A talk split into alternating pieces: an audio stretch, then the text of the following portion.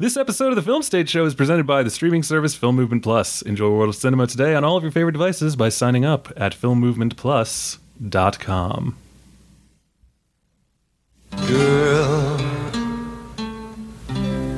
you'll be a woman soon. Welcome back, ladies and gentlemen, to a brand new episode of the Film Stage Show, the movie review podcast for thefilmstage.com. As always, I'm your host, Brian J. Roan. With me today, we have Robyn Bahr. Hey there. Hello. We also have Bill Graham. Woo! And with us today, a very special guest to help us talk about the movie that we were talking about today, which is Promising Young Woman. It's Drea Clark. I want to do both a hey there and a woo. you can. We've never had a guest who steals all of the the opening catchphrases, but you can be the first. Do it. Yes. Yeah. You can even switch it up. mine. It's like, hey there, woo, or woo, hey there. I know I could have reversed them, but you know I'm a traditionalist, so All right. We love tradition here. Um, I don't know if there's anything to back that up. Happy Uh, Pesach.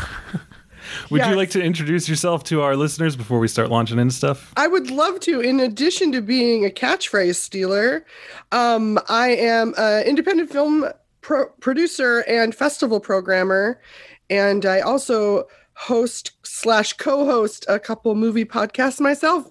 Um, Who shot ya on Maximum Fun and Woo! Woo! and hey there, and uh, Ticklish Business, um, which is uh, classic cinema deconstructed with sort of a feminist viewpoint. Yeah, talking movies, working movies, picking movies. That's me. Yeah. Sweet.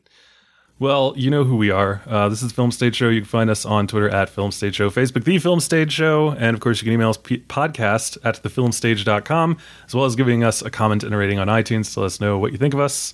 And of course, uh, you can become a patron of this here podcast by going to patreon.com slash the film stage show. As low as $1 an episode, you get access to our super cool Slack channel, as well as first crack at all of the raffles that we have that are film related over at the film stage. And we're also brought to you today by Film Movement Plus.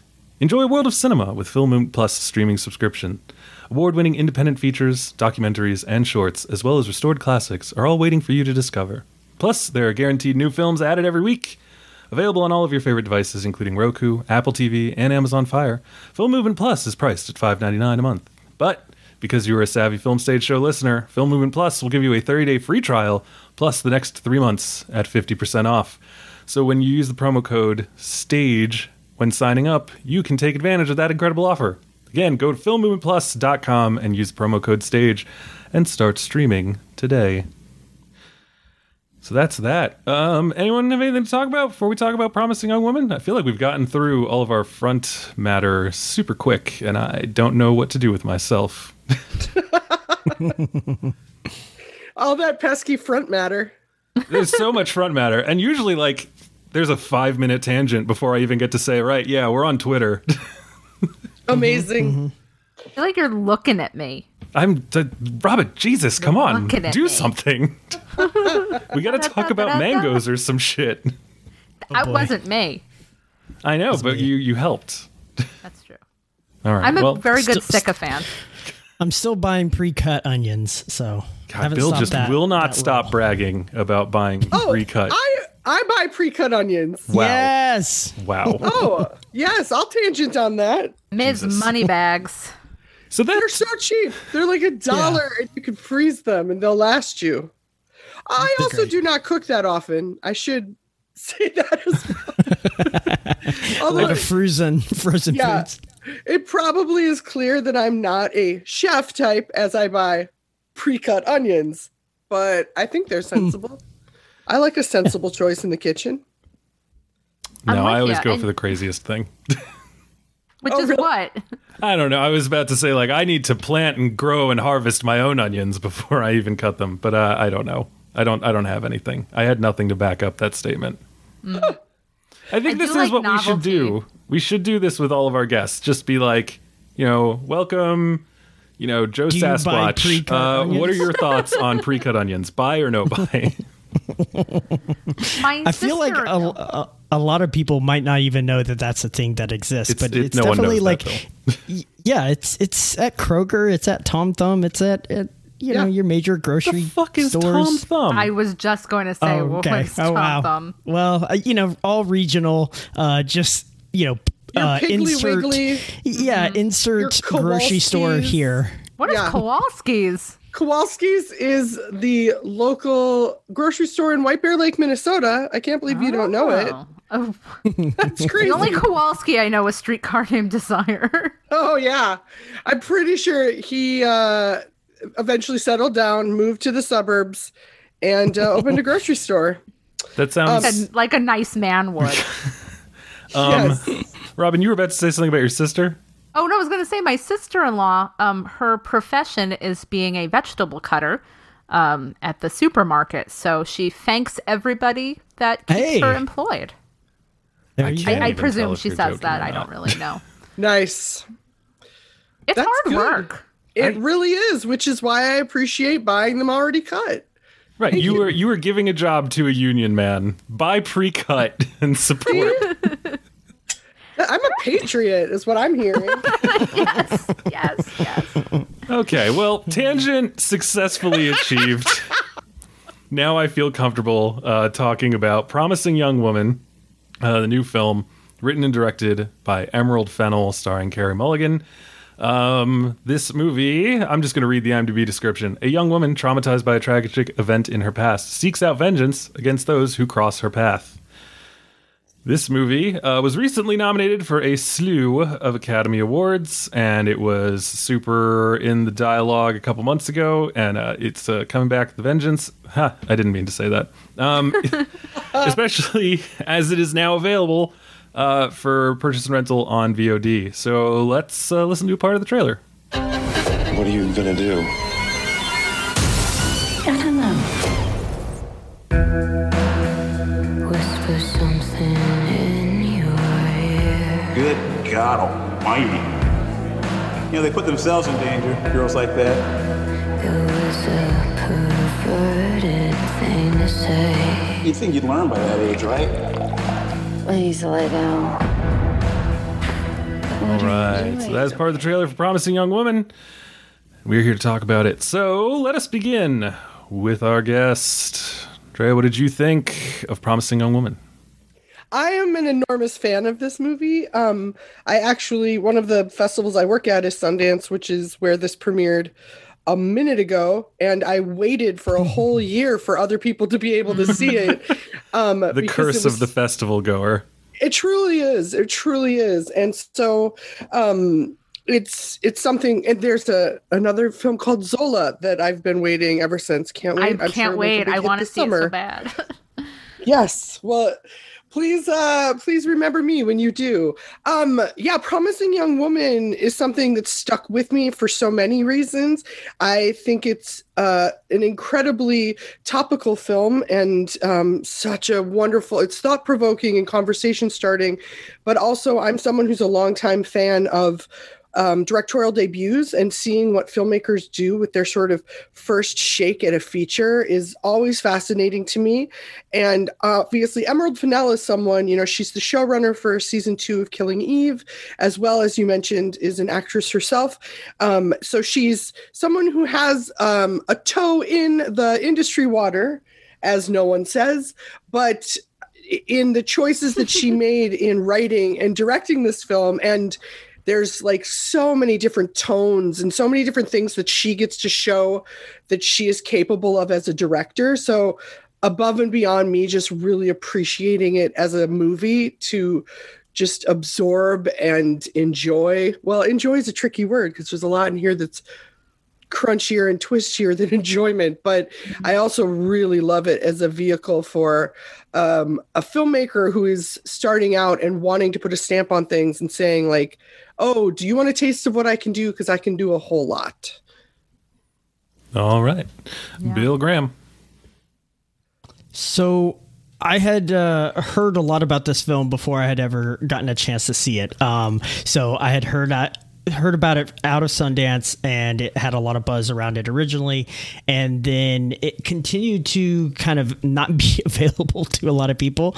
Uh, luckily enough, I was able to uh, catch a screener uh, of it uh, from for awards consideration at the end of uh, last year, and uh, I was really taken with it. But I had heard so much kind of controversy around it. Um, there has really been a ton of writing about this film in particular uh, among you know a, a, slew of other films that got a lot of kind of attention last year but this one really seemed to be one of those that uh, caught fire in a lot of ways um, both good and bad. Um, and i feel like a lot of that discourse kind of put people off from wanting to jump into it um, whether it was available to them or not. Uh, you know that that's a different question altogether.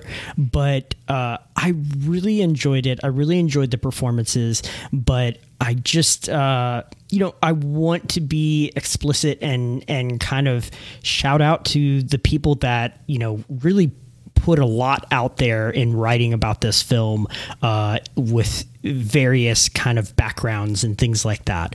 Um, there was some really heartfelt writing out there, and you know I didn't I didn't feel like I had to jump into the fray in a lot of ways because I don't have a lot of the experience that some of these other writers do. Um, but just the same, I'm I'm happy to talk about it, and I'm I'm glad we're here to discuss it and uh, get into it. All right, Robyn Bahr. Yeah, you know, I one thing I really value about this movie is the aesthetics. Um, Andrea, you might agree with me, but I thought the the brightness of the film, the costuming, the uh, the the manicures that she gives herself, the colorful mm-hmm. nature of how she adorns herself, the music, the score. I really loved um, how that pops off the screen, and that's one thing that I that really sticks with me um, more so than the story. I would say. Uh, I remember watching it, thinking like, "What's missing here?" Um, I couldn't really put my finger on it except that I I really want to be behind this movie for the exact reasons that you're describing, you know, being so topical, being um a really glitzy debut by a by a director. Um I really like Emerald Fennell in The Crown. I think she's so fabulous as Camilla. So like I'm very much rooting for her as a as a director and a writer, but I feel like I couldn't really grasp the the way that the story um, moves forward because it, I felt like everything was so um, easy to pick out, and we'll get to this obviously in the spoiler stage, but. I, I didn't find myself surprised by anything and i think maybe part of it is that like i'm pretty invested in the news cycle as you know things related to me the me too movement as related to um, sexual abuse and sexual assault, which is a huge theme in this movie. And so everything I was watching just felt like, oh, this is like straight out of um, Jezebel, or this is, you know, something that I'm reading every day, or like I've seen this this tweet before. Um, so it almost felt like too on the nose about the the political, uh, but it's but its own political ambitions, and I just couldn't say, oh, like that was so satisfying, or like I think I don't think it really got, um, I don't think it really did everything that it set out to do. Um, besides introducing a broader audience to some of these issues, and maybe that's my own fault, like you know, coming from it from the angle of like I've seen this twelve thousand times before in the news cycle. Like, what is this movie saying that's different than uh, an opinion piece or or somebody's like Me Too post or something.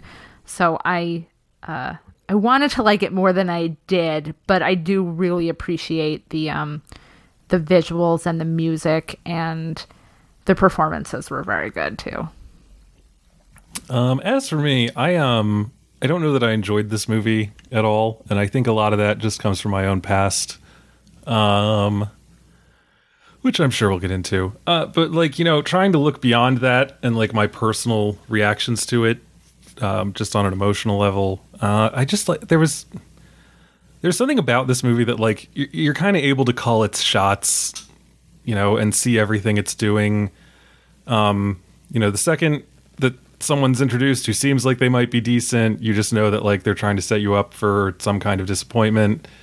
Uh, and and honestly, I, I didn't really dig the aesthetic that much. I thought it was interesting, and it's nice to see a movie that has like an aesthetic choice being made. Um, I don't know that it was for me personally. I um, this was nominated for for five Oscars, which is is great for everyone involved. I don't, you know, I think that that, to my personal opinion, says something about kind of the Oscar field this year. Um, and also just the incredibly short memory of the Oscars. Not to turn this into like an anti-Oscar rant, which every podcast is doing around this time of year, but like, you know, I just think of like Da Five Bloods, and I'm like, come on, like why why this and not that? Like what's happening? Um, and yeah, I just there there was I had a lot of trouble getting into this movie. I just I kind of kept overthinking it. It never cast a spell on me, and at a certain point, I became I don't know. I became aggravated with my ability to predict what it was doing. And I think part of that is a lot of what Robyn just said, where you can kind of, you know, if you have knowledge of this systemic social problem, then then it just it feels kind of like you've heard it before, and that there's not anything that in particular is coming to the that this movie's bringing to the table that's not been explored in other places. And you know, that's before we even get into the concept of like, oh, what is the ending trying to say? Like and, and all of that, which oh god, we're gonna it's gonna be the longest podcast on earth. Um I've read articles about this movie written by people that, you know, we've had on this podcast and other people who I very much respect. And it's it's heartening to know that these people seem to have similar issues that I have with it um, in terms of where its narrative goes. Um, and yeah, I don't, I don't know. There's also a part of me, and I've been thinking about this more recently, like going to the movies when you're in a theater is uh, it's an event. It's a it's an endeavor. It's an escapade. You know, you you leave your house and you go do something else, and you're sitting in a dark room. I like to say, you know, you're trapped with the movie, and there's just something about a lot of the the kind of more Oscar focused movies that we've we've been talking about. Thinking of like Nomadland, um, in particular, just because it's another movie that got a lot of Oscar attention that you know I watched in my house, and I just like there's something about going to a movie theater and being like, let's see what you've got, let's like do your do your thing to me. That's very different when you're like sitting on your couch in your home where you're comfortable and you just start to think like instead of like oh like this is a movie that's happening you start to think like why am i doing this to myself? Like i am i am in my house. I could be doing anything right now. Why is this the thing that i have chosen? Because it's not even like oh well i'm going to go out and see a movie. You know it's i'm i'm sitting here and i am watching this movie. And i think that there is a part of my brain that doesn't get engaged in that way. And i do wonder if seeing this in a theater i might have had a, a more favorable reaction to it. Um, but that is something for movie related psychologists to look into in the years to come to to see how the pandemic affected the way that people viewed popular culture and cinema. But um yeah generally i just i you know i'm looking forward to talking about this. This is definitely the type of movie where like i do wish that i'd been able to see it with a bunch of friends so we could chat about it. But luckily i don't have to have friends. I have a podcast. So now we can all hang out and chat about a promising young woman I'm kind of fascinated that two of you thought that this was predictable because one of my favorite mm-hmm. things was that I was constantly getting different touches of things. I appreciated so much, particularly like with her father, but both of her parents, that she had this supportive background and that it wasn't a reveal that of course she's damaged because she has daddy issues. And I, mm-hmm. I also found that you know having the introduction of alfred molina as this very guilt-stricken lawyer in the middle was a turn that i didn't see coming um, nor did i see his you know small involvement again with the end. And i felt him a very believable humanity in this man and i also believe that he would have behaved like he did in the first place um, and again I, I didn't see that coming so i don't know if that makes me more gullible or not trying to like jump ahead while i'm watching things but for me, I was I was pleasantly surprised and appreciated how all of these characters were spread out, handling things differently and different levels of either culpable or just behaving badly as humans. And I think that that's everything from the fact that we have women that were also involved in promoting and perpetuating the idea of um, shame and victim blaming that had initially happened, um, and that it wasn't just a sort of straight up gender divide. And I also really appreciated that with Bo Burnham's character, we had someone that we find charming and we kind of fall in love with, and we get all this great stuff from. And then that sort of bottom drops out again. And I don't know, I found all sorts of shades in this where it sounds like you saw a lot more black and white. Yeah, I think. Yeah, I don't know. I just, I think, I think personally, it, it really did feel black and white, and like you could feel the hand of the writer thinking that they were doing something. You know, I don't want to say clever because that sounds. First of all, it sounds like something Michael Snydel would say, and I never want to do that. um, but it also just feels like it's a little reductive. Like it just. It, Yeah, it does. yeah so like i i don't mean to say i don't want to say clever um so like it just feels like it's it's very knowing it's very predicated upon an idea and and so like i was kind of on board early on when we are just being introduced to like the bevy of cliched shitty dudes that she's meeting at these bars um but i kept expecting like real human beings to appear at some point to complicate things and they just they never did. Which to me you know just is is uh But I don't you also think that's exactly what Cassie was waiting for? Was for just someone nice to jump in and and, and they never did. right but like you know that's in in life those people exist. So it's it feels a little too a little too mechanized to ensure that those people never exist. Uh, we, and we can talk about the ending when we get to the ending Sure, Um, but even with the those guys, I guess there's that's very valid. Like that you're saying that in my reading of I had a hundred percent no difficulty believing that in fact in every one of those situations that's how it would turn out. oh no i believe that that's been how it would turn out in the world. Yeah. right but like that's that's kind of that's kind of the thing is that it is I, I don't know that i could put this into the best Yeah. terms. Like i just it just it felt it felt like that is what would happen but the reality seemed to be heightened. And you don't really need to give those guys a lot of interiority or a lot of personality because they are an understood caricature. Though it is i don't know christopher mintz-plasse as the the coke line doing guy was really weird to me. I was like I love I thought he was perfect. I mean, I liked it. Well, it and was just, it's such an interesting also- choice. such no and the casting throughout i really appreciated it because it was one of the few times i've watched a film and been so conscious that they were casting people who had character baggage with them and that mm-hmm. she was taking advantage of everything that we were presuming like when you see adam brody you're like oh it's seth cohen and you see mclovin and you see mm-hmm. Sam richardson from detroiters and you see um you know you you get all of this Doc Ock. with it, right? Like Doc. yes, that's exactly. You see Alfred Molina, man. I see I Mr. Frida Kahlo, excuse me. I was so the only issue that I take with that is, and again, this goes to the ending is is the casting of um, Max Greenfield. No, but his was perfect too. Because His was perfect too, except both he and Chris Lowell are guys who you have seen on in TV, especially as Mm-hmm. nice guys. At, like he's Piz on Veronica Yeah. Mars. How I know Chris. oh, I fucking hated Piz though. So the second I saw him, I was like, hates he Piz, did it. okay? Everybody hates Piz, but Piz was also like But the it's not his consummate, like softest, wettest, nice guy.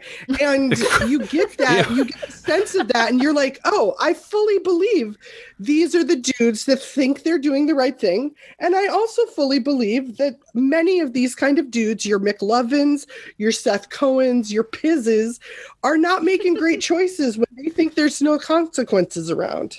You know, it's funny actually. Max Greenfield was in Veronica Mars too. I just remembered that. Yeah. Oh, that's he did Leo. Yeah. yeah. I think you um you're hitting something, Drea, that I am just sort of coming on to, which is this idea that the film plays with villain villainy uh, in ways that are very familiar to me in real life, but not really familiar on the big screen because uh, on on the big screen you don't think of rapists as um, vulnerable or intellectual or whatever, whereas in my real life, especially when I was going to college, uh, the most sexually disrespectful men at college were the ones that were like, I'm a sensitive English major. Um, or like, I just want to get to know you. And then later brag about uh, whose virginities they've taken and blah, blah, blah. Well, it's it, So- the the movie actually brings it up when uh, Alison Brie's character is talking about like, oh, guys always want to date a feminist because they're in college and stuff, but then they just want a nice girl, and it's it made me think of like every time that like the loudest, most rah rah feminist guy got struck with a Me Too thing, and you're just like, well, yeah, obviously, like, of course, Joss Whedon's a piece of shit. Like, yeah, of course he is. Yeah. Sure. A lot of that seems more performative than than reality. Although you know it, it, is interesting because a lot of this stuff it, it has that double edged sword where you know Joss Whedon did have a lot of great female characters in his stuff, and yet mm. he it turns out he's also just a huge asshole on top of everything else. So you know I, I think I think the weird thing about our world is you can be both of those things and that's that's the shame of it right? It's it's not as easy to write off people especially you know uh, continuing on that me too theme of of just like all the baggage of all these great artists that we have around that make great art and you're just like yeah but that person is such a piece of shit. And it's like and it's not even oh they're just like a bad person. No no no. Like they've they've done worse than just being a bad person you know? Um they didn't just say mean things. And so um you know, I, I think a lot of this kind of gets into the casting of just, you know, the fact that this is her first time directorial debut, uh, at least on feature uh, feature length. Um, you know, she also was, I guess, the head writer. She graduated to head writer for season two of Killing Eve, um, which is a, a big get. And just the cast and and just the slick look of this film i mean it's it's pretty amazing and this is happening more and more I feel where first time directors are just really taking that that first time and just hitting it out of the park. Um, and it's it'll be curious to see.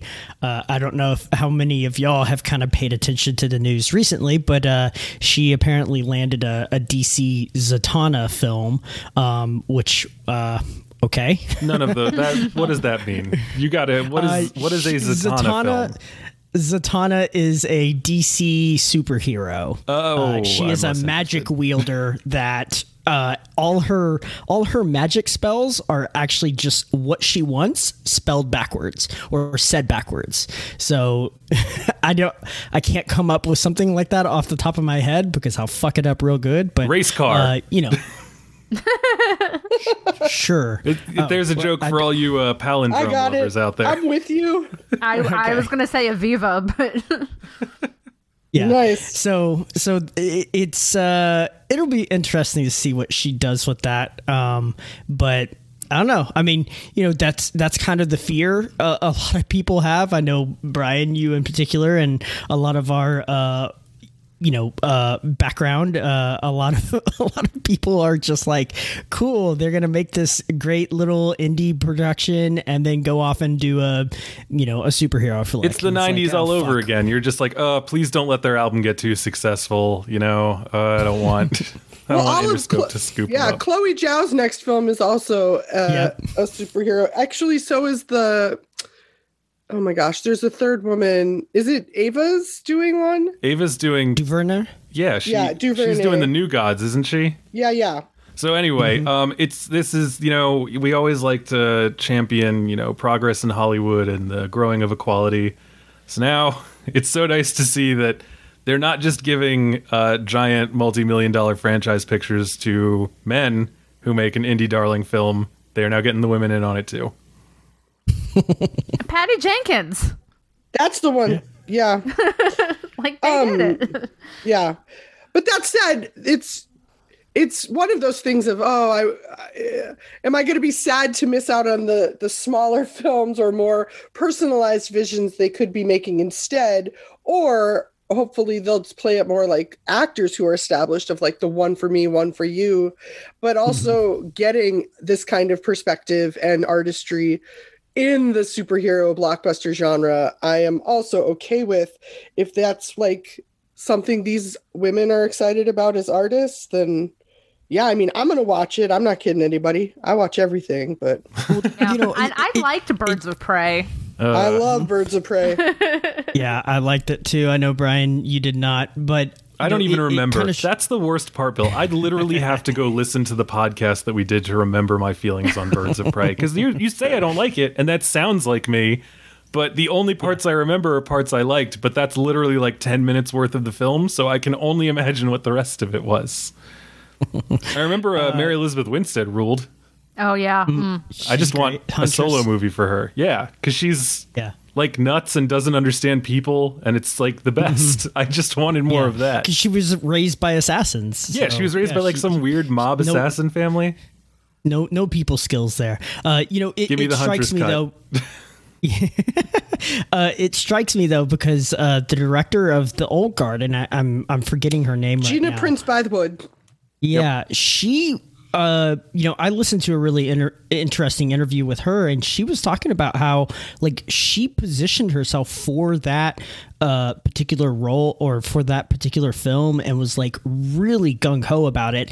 And you know, it's one of those things where a lot of people from the outside are like, uh, she, you know, she she took the easy gig and like you know wanted to make some easy money and so she took a, a studio gig and it's like no like a lot of these female directors just don't get the credit they deserve where they're like fuck yeah i want to do a big action film like wh- why wouldn't Yeah. i want to do that right. you know and so i feel like it it's it's this push and pull of like yes they have to work within inside a system now but also they get a big badass budget and they get to do really cool shit and they're like this is kind of what I want to do. Like it's not it's not just a a I just traded in my cards for this. It's no, I I I wanted to fucking do this. well yeah i mean it's kind of it's incredibly belittling to think that female directors don't also want to be blowing shit up like Right. you're, if you're a director and you get to play with things, you're not just, oh,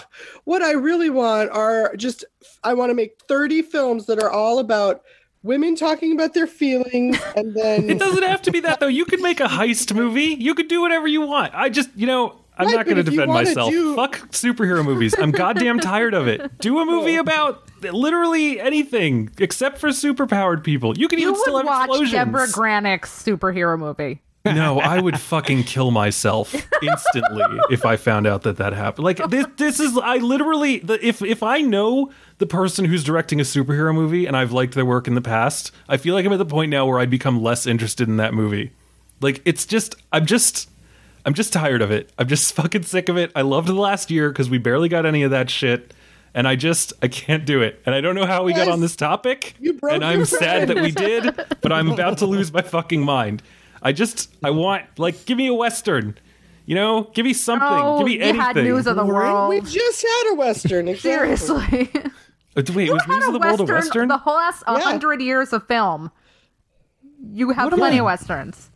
No, I know, but like just I I just but we've also had a shit ton of superhero movies recently. I just don't want them anymore. I'm done with them. I'm fucking through. I can't. I literally can't. I just like we can't.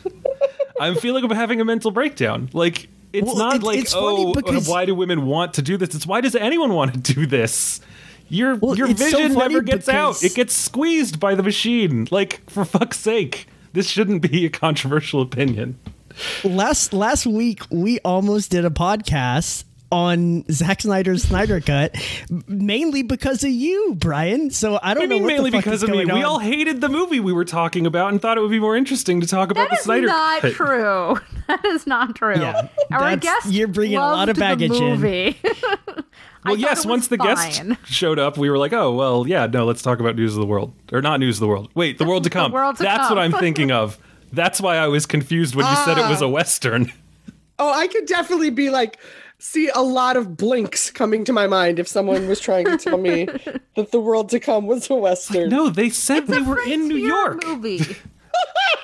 It's not the Technically, West. the west of Massachusetts, and you know that's what that means. I'm sorry, Bostonian. I forgot that everything, you know, on the other side of the Charles is the West to you.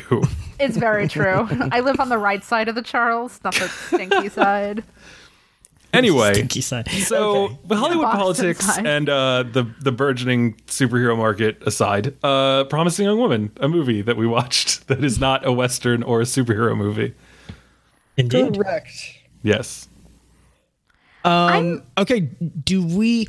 I, I I know we want to have a little bit more discussion, but I do feel like we should quickly pivot to spoilers because I feel like so much of this is just it's hard to talk around. But Robyn, did you have you you wanted to say something? Oh, I was just gonna say, I think it's really interesting um, to bring to go back to what you were saying, Brian, about the impact of the film uh, in the home environment versus the uh, movie theater. Um, because Drea, I know you you probably saw it in a movie theater. You said you saw it at Sundance. No, because I saw it before the festival, like during the Oh. programming process. Oh, okay. So you um, I saw it on a laptop. Don't Okay. tell anyone. Okay. No, no, it's fine. I watch everything on the laptop. I'm gonna watch Lawrence of Arabia on the laptop. like I have no judgment. Um, because I was gonna say, oh, like maybe um maybe we're missing or Brian and I are missing something because we have to see it large and in charge because I did not remember anything about Alfred Molina's character um and that uh, transformation that you described. So it's like, oh, maybe if I was like totally glued to the screen in anticipation and thrill, uh, maybe I would have uh, taken a little more away f- with me of the movie, but I guess that was negated. You tried. I tried. I really wanted I to like saw- this movie. I saw it on a screener too, so Yeah, I I didn't have any problems connecting with it. I I saw it, and I also I think, and maybe this is more um a, a separate entity, but something that might have. I saw it knowing nothing about it, and I do think there's something to be said once you get something and you've heard it. If it's had any kind of buzz, I think there's. It's very easy to have like a sort of either uh like a defensive smugness that comes up i certainly have that like if i see things you know if it's been recommended to me so many times or it is so much buzz i'm like okay settle down it's yeah, Ted Lasso. Ted oh i love ted lasso I like it too, but it's like Yeah. annoying me. i know it's everyone's favorite thing to talk about but with with something like this a it has the buzz and then b once you hit a marketing phase it's something that if you watch a trailer or you even hear a pitch about you can it's the kind of film that you can immediately think of what you think it will be like and therefore mm-hmm. that can be the kind of film that can be disappointing not in and of itself but because of how it compares with the version that you were expecting i've had that with other other things that i've heard a lot about before i saw them but this yeah, one I know, um that that happens a lot, and I feel like you, you know anyone who's listened to this podcast long enough can hear me say at some point like it's so unfair to the movie, but like yeah you know I feel bad, but this is what's happening in my brain, and I'm quite upset. Right. It's a hard balance because you it's good that you're saying it because you're acknowledging it and you can't deny it.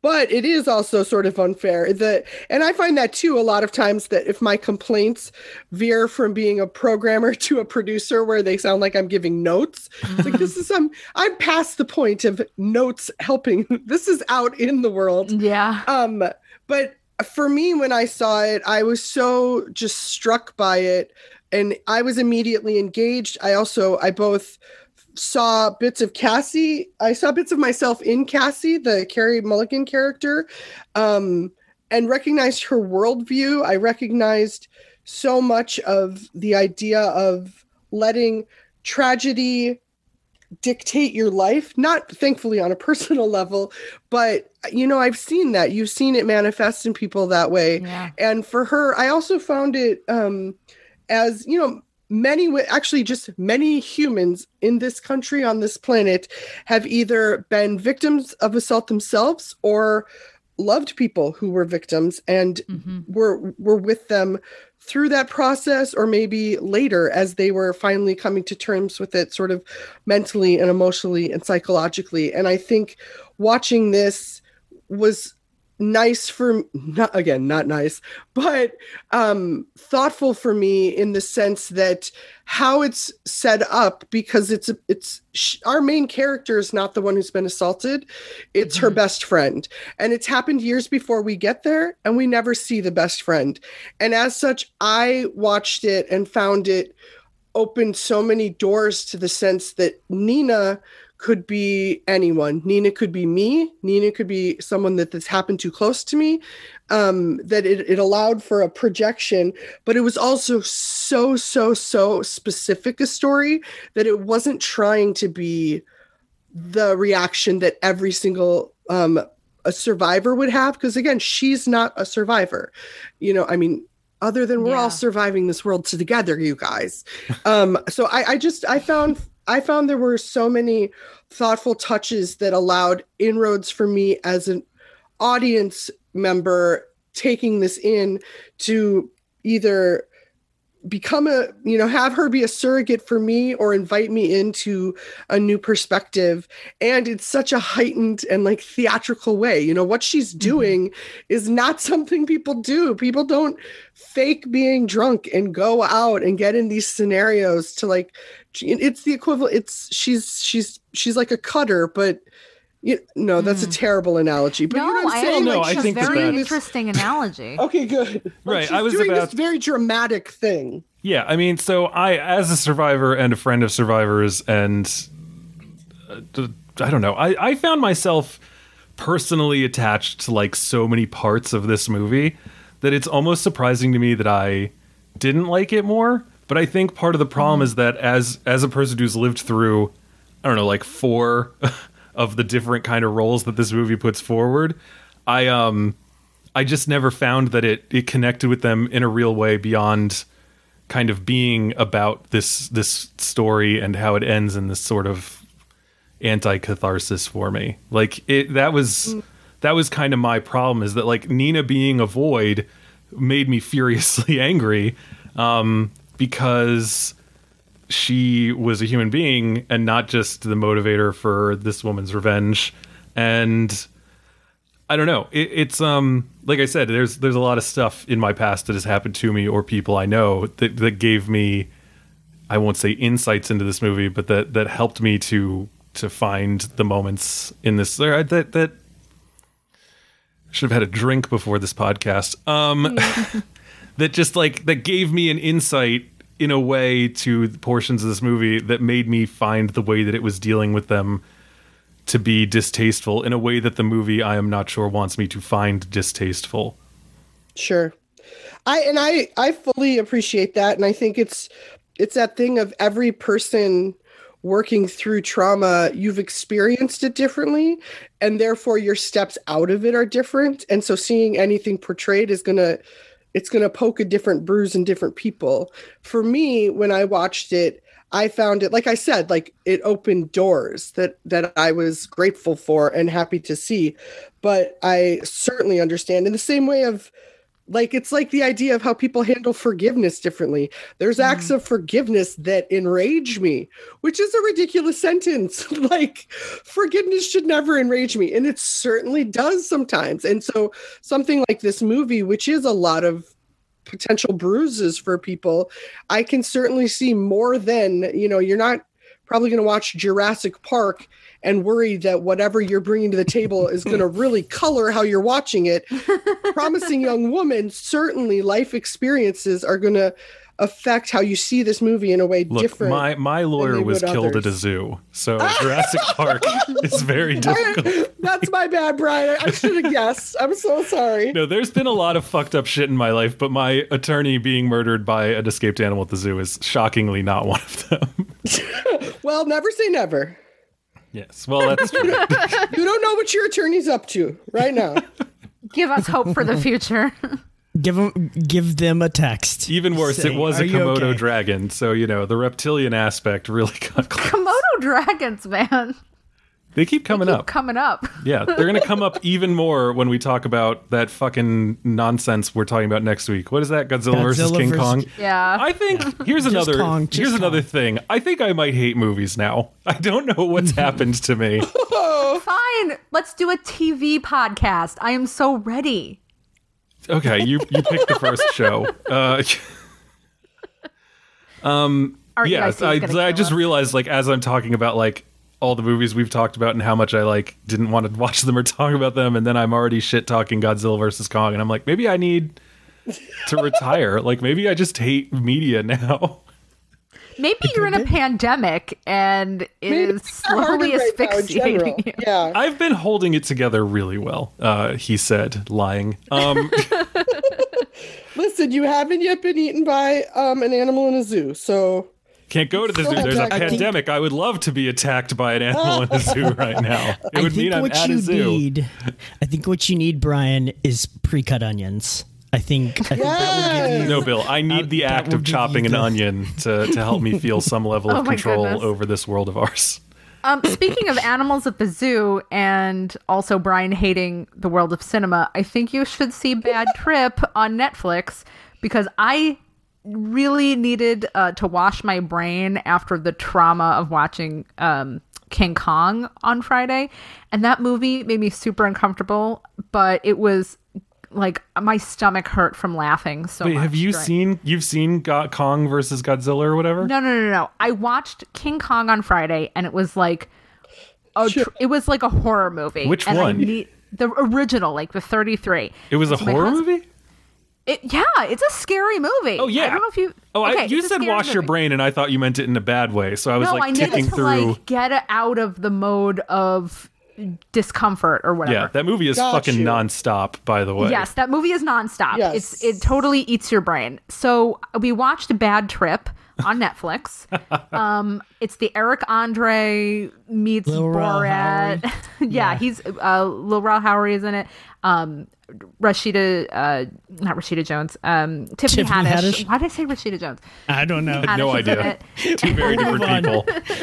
and that movie uh was so funny and so like silly that I think you need to um you know have a have a baptism by silly comedy to get back into the fray of enjoying film. So Maybe that's my that might be what I need. that's your recommendation. Yes. You've got I one I don't know shot. that particular film. You've got one shot to win me back to cinema, and you're pinning your hopes on, on Bad a Trip. really it, it's a it's a satire of rom-coms it's got a lot of gross humor which i always enjoy um and i thought it was super super funny um it's probably not everybody's taste but i think for you brian this is my um this is my prescription All right. Well, if I your watch therapist. it and I still hate movies, I'm uh, naming you in the tweet where I announce that I'm quitting life. that's fine that's fine Gonna at you, at you so hard. please at me please at me Um, so I let's would like that tweet. let's talk spoilers. um, I So yeah, the, I'll, I'll I'll jump into it. So in terms of the ending, one of the things that struck me so much. So if if if anyone has not seen it but really wants to hear the spoilers, basically the um, perpetrator of her best friend's assault is getting married. Cassie finds out about it. She dresses up like a stripper, shows up drugs all of the men at it, which I was thankful she did because all I could think of until she said she did that was, girl, there are so many dudes downstairs. Um, is so uh probably telling that I said that it gave me relief to find out she drugged them all, but you know, we can let that go. And anyway, she it ties him up. She confesses who she is. She wants to mark him with her best friend's name in this sort of just whatever it was cathartic for her um, because that's you know her friend became a totem for just this guy and this deed. And um and he gets the upper hand and instead strangles her leaves her there. And so she's become the stripper that got killed at a bachelor party. And one of the things that i appreciated most about this ending was the idea of as people that we as we seem to be in the same age range how hmm. many either movies or references or jokes i've heard in my lifetime that start with the stripper slash sex worker getting killed at a bachelor party and then comedically Yes. hide their body Yeah. and this movie ending with that in a way that I didn't see coming. And then as soon as it happened, I was like, oh, yeah, there was no other way for this to end. And that idea of I've been complicit. Like, I watched those movies and watched them like, oh God, you guys, we got to get rid of this body. It's going to ruin our life. Mhm. Oh, this thing happened to me. And never parsing further that woman's background, her possible connection to these characters. So there was something about taking this ugly trope and building it into something that at that point had become so like you were saying robyn like the pop colors like it's this absurdist fantasy uh, you know there's yeah. it's it's like 90% our world and then not at all And that's like 10% Joker. yes and so and having that trope factor into it was so meaningful to me because then it, it made me sort of revisit how many times i have unblinkingly consumed that part without giving it any weight or any bearing you know what i mean any Oh, any sort of absolutely. Very also- bad things. It There's The Godfather Yes. Part Two. There's Rough Night, and those were like the just the first three that point that come to my mind. Can you Yeah. guys think of any? I this is something that I've never seen in a movie before, and what I don't I don't even remember it being in The Godfather. So clearly, I haven't seen No, that Godfather at. Part Two, where they like frame uh the senator or the the congressman by leaving a dead sex worker in his uh, hotel room and making him think he accidentally killed this woman so that he's now in with the mob. yeah Anyway. So but the- it totally is a thing. Yeah, I mean, uh, yeah, I, I assume it is. I because I've heard the joke before, but I've never seen it in action. I do think that Max Greenfield. I don't know how to say this. Like he's great in that scene. he's so good in that It that scene He- becomes yeah, instantly yeah, yeah. like hilarious because he, like and it's it's he's like really channels that Schmidt energy. Yeah And I don't know if that's the right choice, but I do Like, know that I laughed out loud to myself in my living room. So like maybe right but i found that per- like to me his energy and why i was saying i was agreeing with you like the casting of him and thinking of schmidt another good guy but also that like manic bro i'm i'm a bro dude who wears a you know tie to work that guy that having that energy come into play right then when this has just happened and this woman we've been with this whole time is now dead and we're like wait what? Our person like our main person is dead and i still got 20 minutes on this clock? Like that to me was a perfect example of utilizing the casting and and tone shifting again because what we're getting from that is then now we're into the bachelor party movie. Do you know what I mean? Now it is the Yeah. hijinks of, come on, bro, you gotta help me. We're bros for life. Bros before this hoe that you assaulted her friend. Like Rose before this one hoe. bro before this hoe that you just killed a human person like so for me having it be him and having it be this elevated like bro bro go we got to get this body let's go burn it like that was oh yeah i know that movie i know that joke and now i've also have the hour and a half beforehand with this woman and her complexities to add weight to that joke And they're all doctors. Don't like am You know, I they wrong? should they should know better ways to get rid of a body is that what you're saying I was gonna say it did strike me as crazy that they were like, "Well, burn her," and I was like, "You just bury her, just bury her for fuck's sake!" Like that's well, A, they should know better anatomically 100%. But number two, uh, I think just I think framing this whole thing around medical school was was a very interesting choice. Um, because they could have been lawyers and could have been able to argue their way around anything.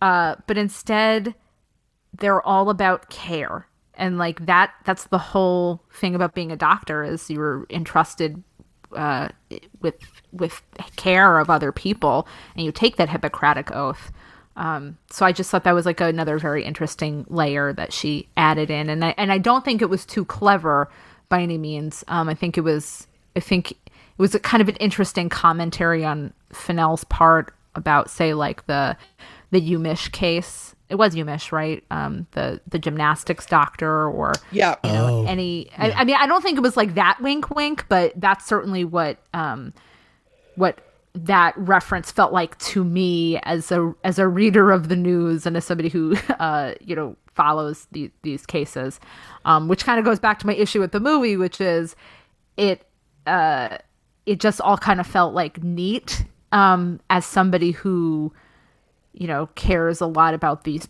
issues politically and and follows these different cases and you know thinks about femicide and all that kind of stuff. So i kind of wanted it to do a little more but i understand why why a lot of people did like it For me, the I would I would feel that way if it was both neat and happy.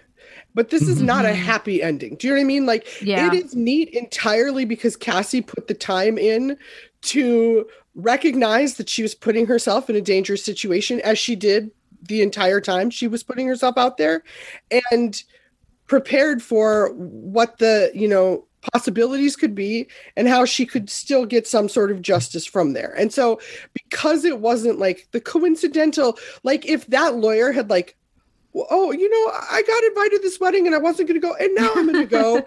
and then when he was parking, he happened to park by her body. Do you know what I mean? Like that. yeah yeah Shut it down. But this was this woman that was intelligent enough to be doing well at med school was obvi- definitely in a free dive, deep dive, whatever. Like she Yeah. was free falling. That's the word I'm looking for. She was in a free fall, but she planned it out. And so it was neat that way, but it still didn't feel like eh, like if it had ended with her being like, "Oh, and now I'm better."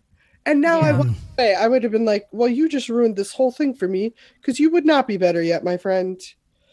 Well, I think one thing that's interesting is this idea of, of neatness and, and things like that. Because, uh, you know, when I watched her plan go down, as soon as not even just that he got free, but as soon as I kind of understood her plan, I was like, this is a very messy and very like a he knows who she is, right? Um, and Who's the he? B, piz Al Monroe. yeah, Piz. Okay. Yeah. like definitely recognizes her. Um he even mentions I, I think uh the the woman's name as well. Like he it, that was a very interesting moment if if I'm not mistaken. Uh, you know, I've I haven't watched this in a couple of months, but I'm pretty sure as soon as she mentions uh as soon as god damn it, I'm so bad with names. Uh, yeah, As, soon as Cassie, says Nina, he says, "Oh, that's dark." Yeah, and he like he recognizes what's what's going on. He recognizes absolutely like like what happened and everything she like has to that. she has to kind of talk him into it. I mean, he doesn't recognize her right away and he doesn't know she says her name is Nina and he's like, Mm-hmm. "Oh, ha ha ha." Like he doesn't connect those dots. She leads him to those dots. Mm-hmm. But like as soon as that situation just kind of started to unfold, mm-hmm. I was like, "Oh no, this like I don't see a cathartic ending happening out of this situation." And soon and so as soon as he got free, I was like, "Oh fuck." This is, you know, and so to me, that was what was surprising was not necessarily that she was going to try and and take revenge on on him and and the group, but more that she would put herself in a situation where it almost seemed like she was either going to get away with it or she wasn't and neither of those scenarios was necessarily going to be uh, super fucking helpful for her i don't think. I mean even if she had gotten away with it i don't know if she would be happy you know and and that was kind of the Exactly. thing that was the thing that everybody else was kind of talking to her, uh, uh, you know, talking around her about was like, I don't understand like what you're doing with your life. And and that's not to take away from anyone else ever feeling that way and getting stuck in a rut right? Like that's fine. That's some people just grieve differently. Some people really take it hard and can't find them find their way out of it. But as soon as she kind of drove into that uh, bachelor party, I I just had a, a, sickening feeling and just you know immediately thought, oh no, this like there's no way that anyone wins out of this situation, and you know I think it's even it, it strikes me because seeing her die and then getting the ending that we did, I didn't feel a sense of happiness at all. Just like kind of what you're saying, Dre. Like I was still in like a foul mood at the end of the movie. Like I wasn't like, yeah. I was like, fuck. Right. Like, right. Like nobody's winning in this situation at all. But she know? was also never winning. I mean, that's the thing. Like she's yeah. doing um these these scenarios where she lures that's like what a what is she a siren? She like no, goes yeah, home with these no. guys uh, pretending to be drunk. Uh-huh. Um, it, you know, and then confronts them.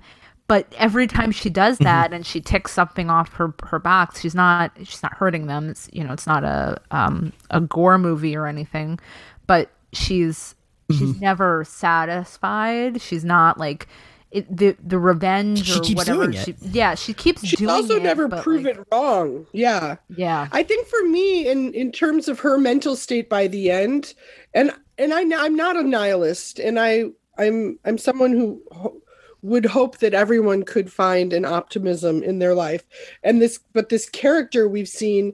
You know, her whole worldview has been shaped by this.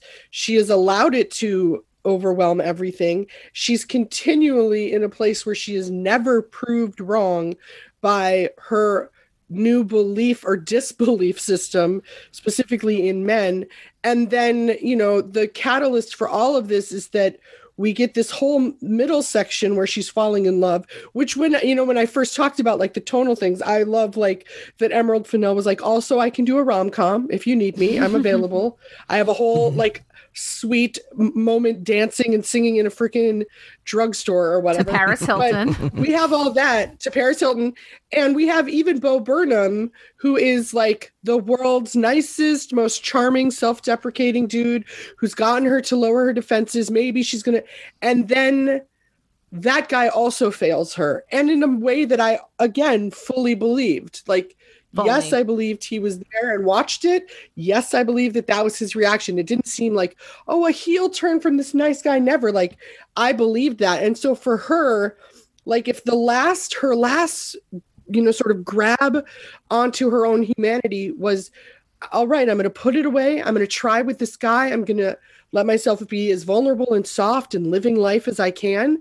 And then that also let her down like I, and i'm fully with you that when mm-hmm. i finish this in terms of no if you finish promising young woman being like yeah man you need to look deeper in yourself and what you want from people or movies but i found it um effective not like satisfying but yeah. so effective and well so my my kind of my kind of question coming out of this was if mm.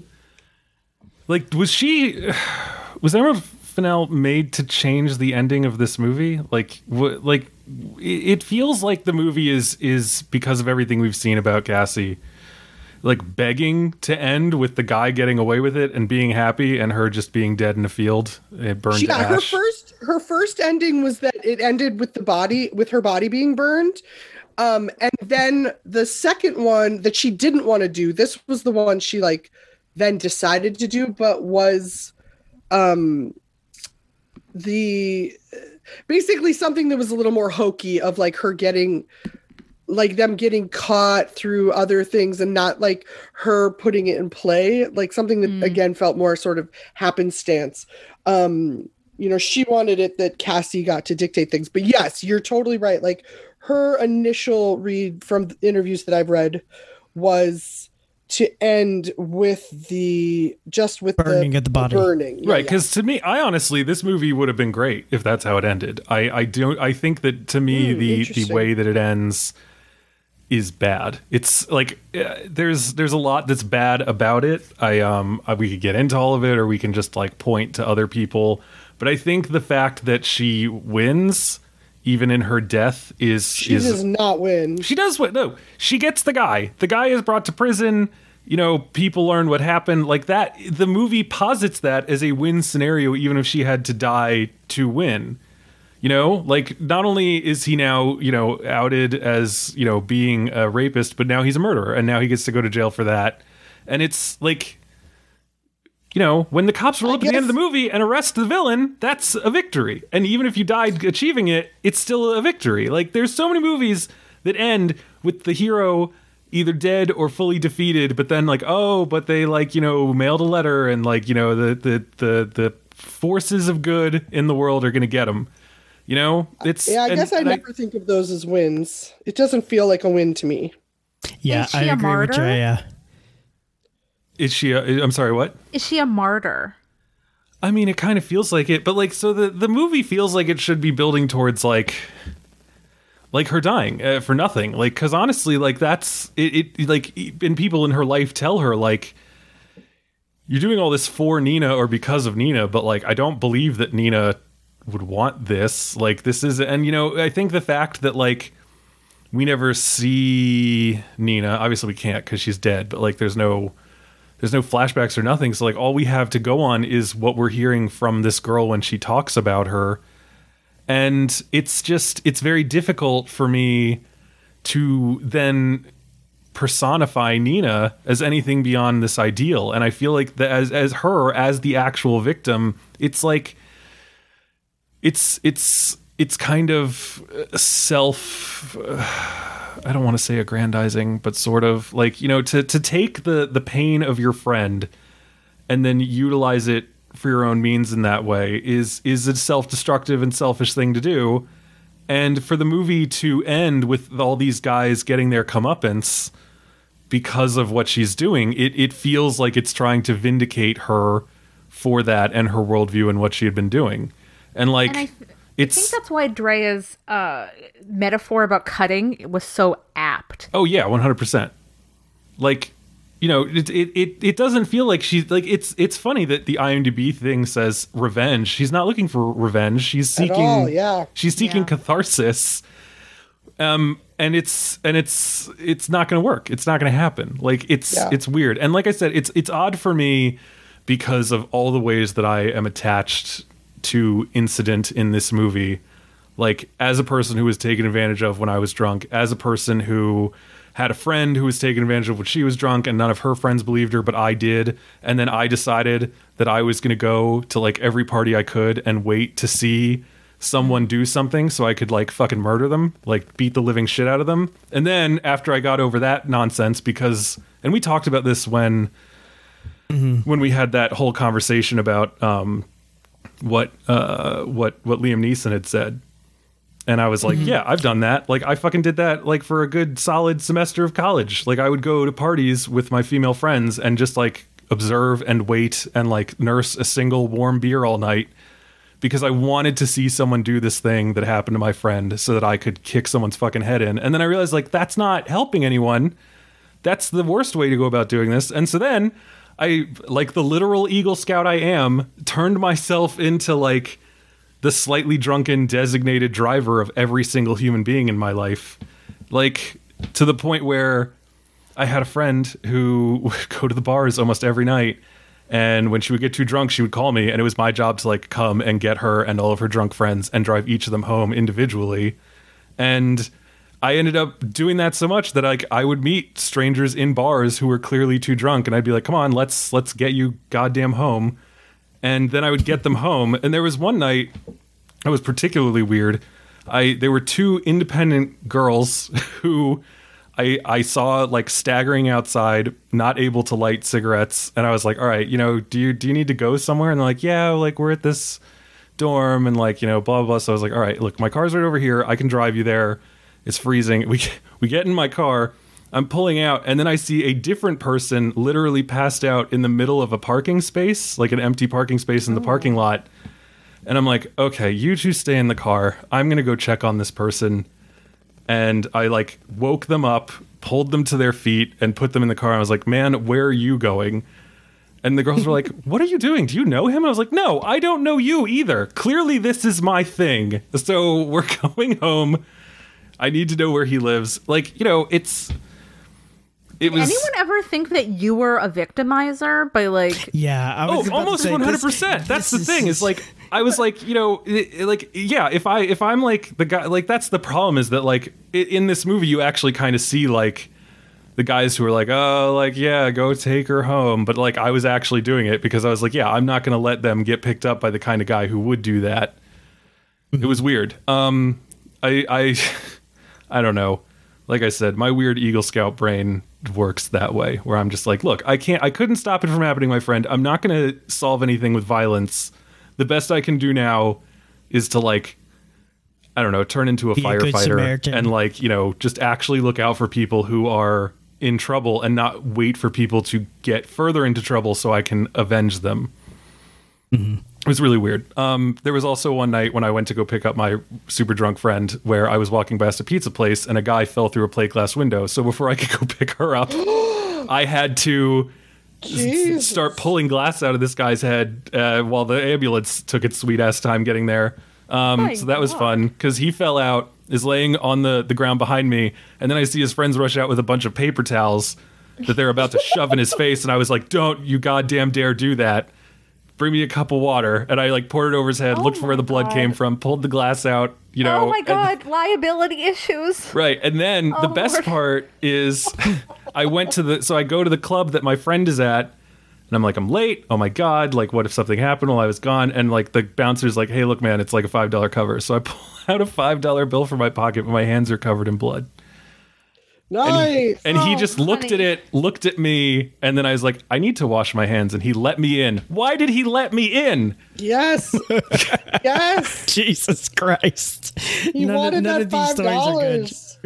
No, it's oh my all god, crazy. and all I can think is bloodborne diseases, and this guy's gonna sue you. No, no one knew who I was. And I also stopped his friends from shoving glass into his eyes. So, you know, Oh I did a good job. I don't know. That was the thing. Like I I did. I went on like the Liam Neeson, you know, Cassandra in this movie kind of path and then I was like, "No, I got to like pivot. I got to do something else."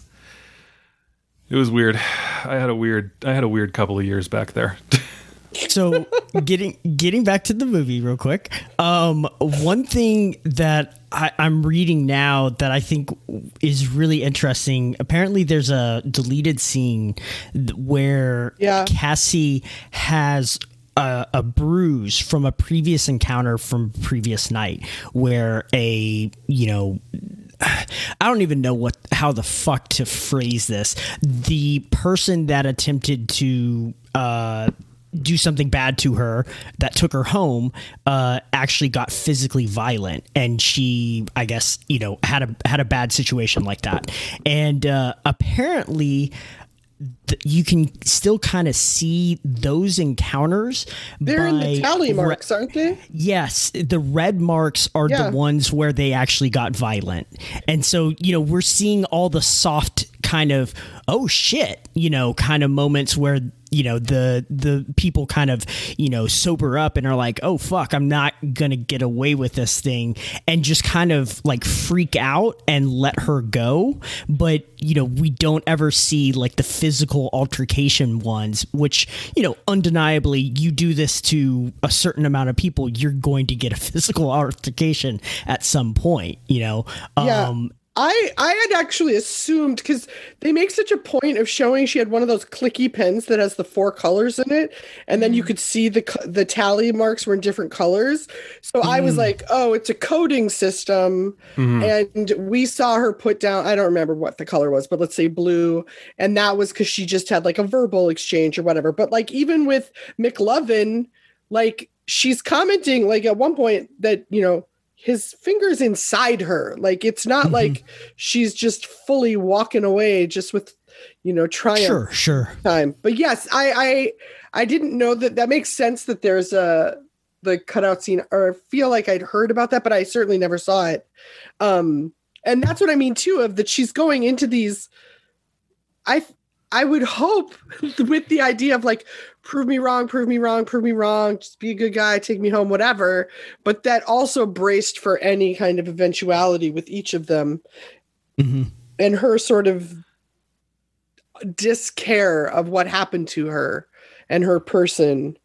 I mm-hmm. kept I did keep waiting for the tally marks to get explained or something. I I don't know, like because I I did I definitely noticed yeah, it's the like different okay, colors. you have a data collection system, but like, what about it? Right. Like and I, you know, I'd have to go back and watch, which I won't do. But like, you know, I I wonder what the difference is between what McLovin did and what uh, Seth Cohen did because they got different colors, right? Yeah. To me, it was pretty straightforward. Like, it was pretty self evident that they were just like different levels of engagement. Like, some didn't ever touch her, but were what, like, I was just like, it's it's like you know when you don't know the bases? Oh you got to third base and nobody knows what the bases mm. are? Like to me it was versions of like whatever her bases were. Like mm-hmm. oh this guy actually took my underwear off or this guy hurt, hurt me or this guy just like kept pawing me above the clothes or whatever it is And Mm-hmm. and then you question at what point did each of those things happen? Like, did somebody physically attack her after her re- reveal, I mean, I would assume that it would have yeah. to be. or I guess if somebody she- if she physically got- could? Go ahead. oh go ahead no no no please Oh, I was just saying, like they could have gotten violent while she was still pretending to be drunk too. So I think there's like Yeah, that's different yeah. levels. Well, I think if you're, you know, in any way engaging a woman physically while she's too drunk to move, that is a style of violence. Um, True, it just true. it feels like the reds are probably like reacted with anger. Like I thought that the colors were going to be they're only based upon their reaction after her reveal, because it seems as though she decides to make her reveal. I wouldn't say capriciously, but like at, at a Yeah, whim. yeah Because like Adam Brody, At what point does she have enough? Right, like Adam Brody takes her underwear off and she's like, "Excuse me," Uh, but then McLovin apparently is able to get a finger in her, and then she says, "Like, so, like, w- at what point is she saying, like, okay, now is the visceral moment of maximum impact?" yeah Um, you know, I think the the four color pen is a really strong um observation and like a really smart idea either either if she put that in the script or if the production designer um you know put that on the screen because what what is interesting to me about Cassie is her regression um is you know she's 30ish uh would have probably been a doctor for several years half a decade um if she had stayed in in college or a medical school.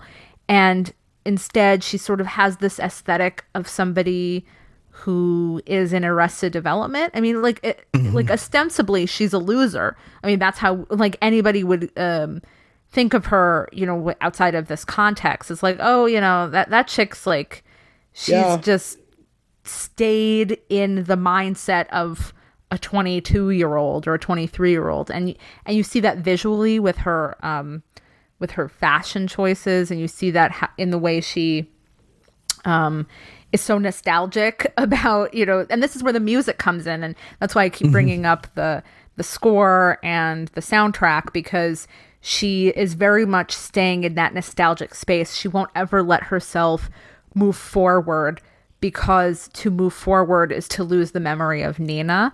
Um and so she keeps herself sort of like she keeps almost like re-traumatizing herself you know c- cutting that same scar over and over again um just to get a uh, to well i don't want to say just to get a rush like that's so cliche. Part of it is that rush that's that doesn't really come and maybe she's desensitized to to that that thrill of that gotcha thrill. But also she does it because it's like her tribute to, to Nina, um, and we talked a little bit about how you know, like Drea, you said she's a totem in her mind, or she's she's almost like her humanity, like Nina's humanity, is like the whole purpose of this endeavor. And yet, the more that Cassie engages in this type of self harm, it seems like the more she's almost like disrespecting Nina's memory. And so I, I thought that was like a really interesting swirl of uh, regression and sort of going back into that, or staying in that mental space of being a younger person and seeing like the whole world kind of move forward, but you kind of double down, you sink your teeth into the things that um, were a part of your part of your trauma or like a part of that flashbulb memory. And I, and I, I know I do this, you know, with certain things in my life.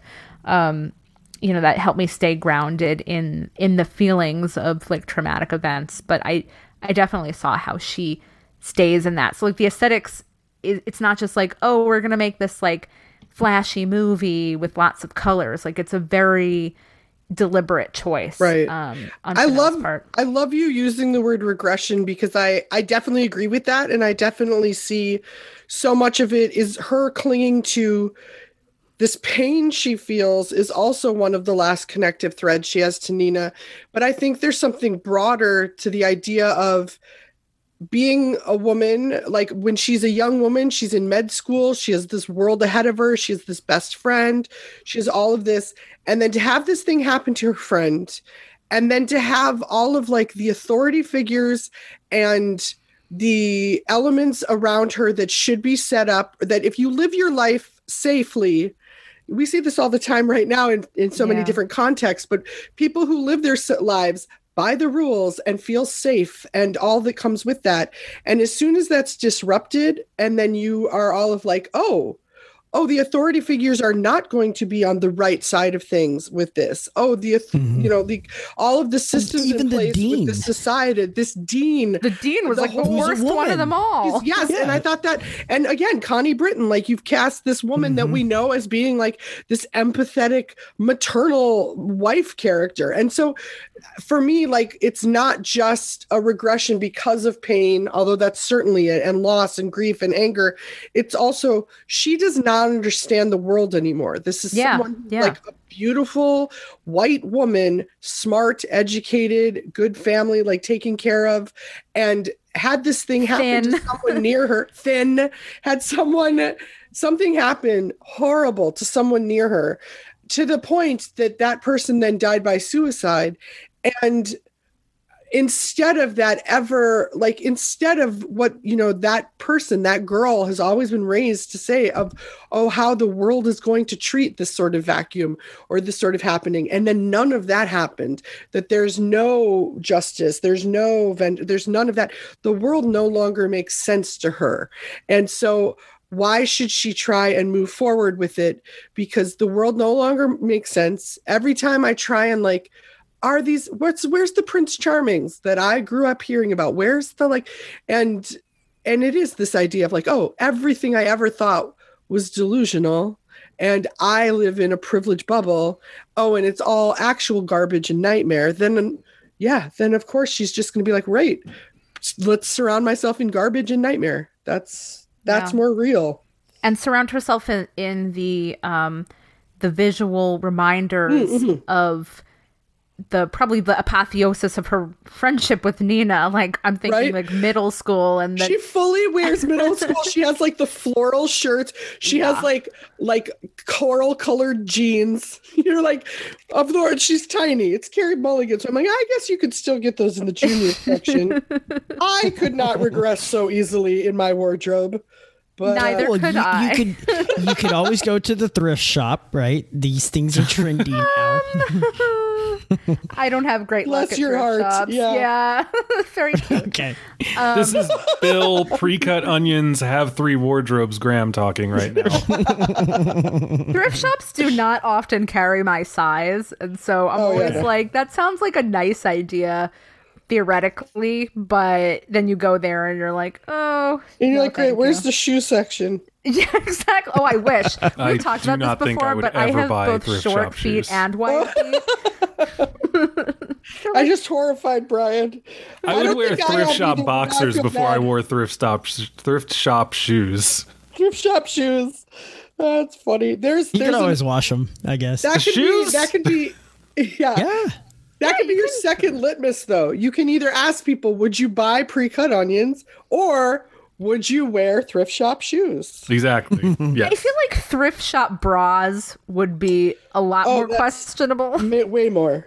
Way more. Oh, a lot more. I will- okay. This does remind me of a story where I tried to join fashion club in high school, and I brought in some old bras of mine, um, at, for a drive that we were doing, like a like donate your clothes, and nobody knew who who had donated what. So all these girls were like picking through stuff, and they're like, "Ew, somebody brought their bra." And they were like, "This thing is huge," and they were like putting it on their heads. Bitches. Bitches, you're jealous, first of all. Second of all, it was like it was that shame moment that like still sits with you. That's a real Judy Blume story right there. I know. Oh, I was gonna say God rest her soul, but that was Beverly Cleary. That's Beverly it? Cleary. Yeah. I know. yeah, Judy Blume's definitely still alive and making a lot of money right now because they she just licensed out like a whole bunch of her uh books to be to be adapted. So I'm really looking forward to that. Good for her. Bloom on, Judy Blume. Yeah, seriously. Seriously. But um I forgot we were talking about thrift shops. Clothes. Uh, the the clothes, and clothes, yeah. in the Yeah. in the movie, which I totally totally agree with. The nails. I love that. The wig. I mean the the costuming. Well, there's also something too. It's funny there was this uproar because um, I believe it was the Variety review from Dennis Harvey. Oh Hartman. yeah. Yeah. yeah, that mentioned and and it wasn't. It was not. It did not come across like I think he wanted it to come across clearly, but I also the point he was making. I got it, but I read it differently because he says something about how her, you know, even her clip on hair and her clothes, like they look like an afterthought, whereas like Margot Robbie would have looked like fitting. And for me, the time that she looks the worst in the sense of like she just looks like like it reminded me you know in the little mermaid the souls that the the Oh Ursula gets yeah. and she's just like "Rah," like I was getting this very like oh you are just a wraith. And she's it's when she it's the Sam Richardson scene and she's put like she has this clip on long ponytail and it's ugly and she has this dress that's like one shoulder so she has this bare arm and Mm-hmm. I loved it because the balance of on one hand I'm like yes our whole lives what's the most attractive thing a very thin blonde woman like with makeup and do you know what I mean like Oh glamour yeah. and And the eyes are Yes, really popping. Exactly. She's these very heavy, like um cat eye, like smudgy eye, smoky eye thing. But instead, we're getting, I'm like, yes, this is a very thin blonde in uh, nightwear, but she looks terrible, right? Like I looked at her. Yeah. Yeah. Oh, You're supposed to woman's had the think haggard or slaggy. Exactly. It's But like that was on purpose. Right. Right, like- characterization. every Exactly. every scene was was like that, and I don't say that it's like a Exactly, ew, exactly. like no, she never looks good in this movie, and I don't she- think it's- that's. I don't it's think a that's funny. It's it's perfect, right? Like she doesn't. It's like she.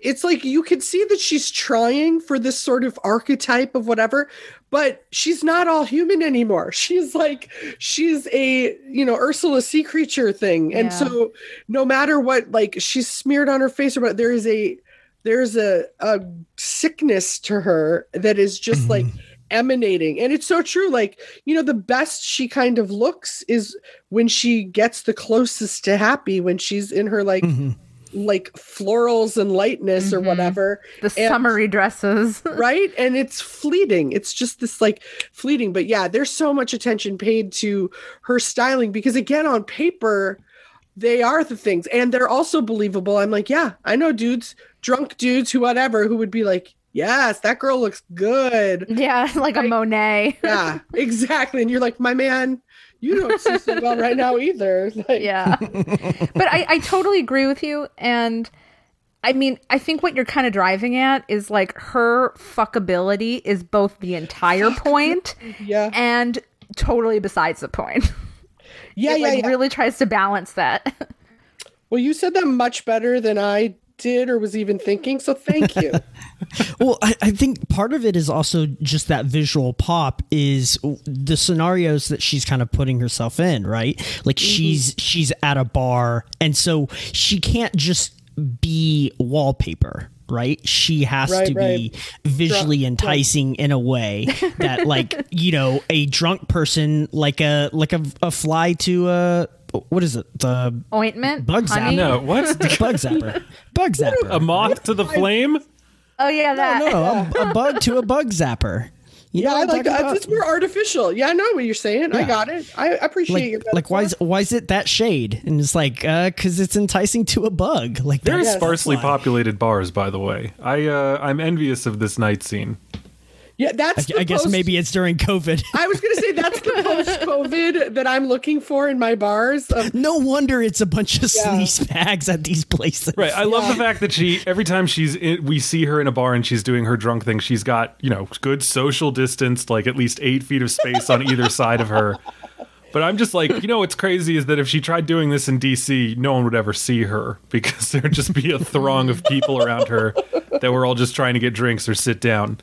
I'm surprised Jesus. DC is like that because uh, my sense of DC from people I know who live there is just that like everybody's in bed by nine because they gotta get up really early. The No, next day. everyone is everyone is out drinking because they hate their job. Oh, good point. Yeah, It's- I can see that. I can see a lot of interns just being like, "Holy fuck, I went to Oh, college yeah. for this." The interns, so the interns were in college, and then like the the entry level people and all the senate aides and stuff. I mean, like it's it's nuts. It, and then the worst part is that they're like, "Uh, this job, this job, I need to go out and get wasted." And then you go out and get wasted, and like the way that you introduce yourself to someone is like, "Hey, like you know, I'm I'm Brian. What do you do?" Yeah. It's, oh, I'm The a American realtor. It's like, oh, okay. Like there was, I heard these, I heard these women at the bar talking once, and I was probably like, we were probably all like in in our early twenties, and they said like, yeah, I was talking to this guy, and like I thought that he was important, but it turns out that he's like just a lobbyist, and I was like, what do you mean just a lobbyist? That just sounds, that still sounds important to me, but apparently like. Mm, that's a good way of describing lobbyists. Well, I mean, they have power, but they were looking for like someone who works in the Senate, I guess. I didn't bother to find out because I was like, they're going to be super unimpressed with me working for a real estate research company. you know what they say? DC is the Hollywood of ugly people. Oh, do they say that? Because they definitely should. they've That's what I say. what? Yeah, I've definitely I've heard, heard that. that. And that story sounded the I was like, "Oh, that's an LA story." But replace lobbyist with like screenwriter. I thought he was a director. yeah, Yeah. agent. I thought he was a producer, but he's really a screenwriter. Ew. Yeah, yeah. Which is exactly when I lived in LA and I would go on OkCupid, and this was well before Tinder and Grindr and all that. They It's um, wait a second. Did you say Grindr? Grindr, yeah, back it It's a up. farewell. It's a fairy tale version of Grinder. it's the German way. No, um, for, for your gay fairy tale princes, go to Grinder. so it's like Grundle. Um, I don't know. I just say silly things. So, so this was way back in the day on OkCupid, and like literally every guy I would click on was I'm an aspiring screenwriter, and I was an aspiring screenwriter. so it was like nothing ever. Or they were comedian. It was like you're an, either an aspiring Yes. screenwriter or a comedian. And I was like, I'm never gonna find my husband out here. And that was one of the big reasons I moved back to the East Coast. Was like I knew that as a like chubby, um, you know, East Coast like only wears black. I, I was just like never going to find what I was looking for uh, on the East Coast. So I had to go where the ugly people were. You could have gone to Nevada. Oh God, that's even worse. Oh my God. I no, spent way you want them to much time have all their teeth. Love you, Nevada. Jesus. I don't know. I did marry a very handsome man, but very like my type. Uh, you know, who who was not looking to be ambitious in Hollywood or whatever. Right, tall, stretched Um, out, sickly, Victorian-looking guy. Yeah, exactly. More sallow than sickly, but We, yeah. t- we talked about your type the last episode. I so- do. I like really tall, ghostly uh freaks. Uh, I'm, I love it. Am I gonna have to cut that? Support that. no, no, you're not gonna cut. My husband knows that he is uh he's a nerdy, very smart person. So It's good. It's good that he knows himself in that way. yes. Love you, baby. Oh my god. Um, what were we? I don't even remember Where what do we we talking go? about. Where I don't do know. we We, were talking about bar scenes in DC and how much this place sucks. It's the it's the Hollywood of ugly people. Yeah. I feel like I'm just gonna carry that around with me forever. Um, but it's true. It's 100 percent true. Um, I had a way to tie that back into the movie, and now I've totally forgotten it. Ooh, it was really begging for a good segue, but I did not have one either. I had one, but then we just kept talking about it, and I was like, I'm having a lot of fun talking about this thing that we're talking about, and I'm not. Sorry, I didn't mean to derail. no, No, that's no. why you're here. Team effort. Oh, I was going to ask you, um, Brian, what Oh, boy. what Cora thought of the movie. She's still not back. Okay. So, wow, you really banished her to the cornfields. oh yeah, you think no? The, coming here to her is a banishment, you know? Because I'm all like, it's time to go to bed, and like, you know, we gotta try to teach you some stuff. She's gonna be furious when she comes back and finds out she's going to kindergarten. Um, what was I gonna say? Um, yeah, no. So like her going to Texas, it's like sending her to Disneyland because Mimi and Grandpa.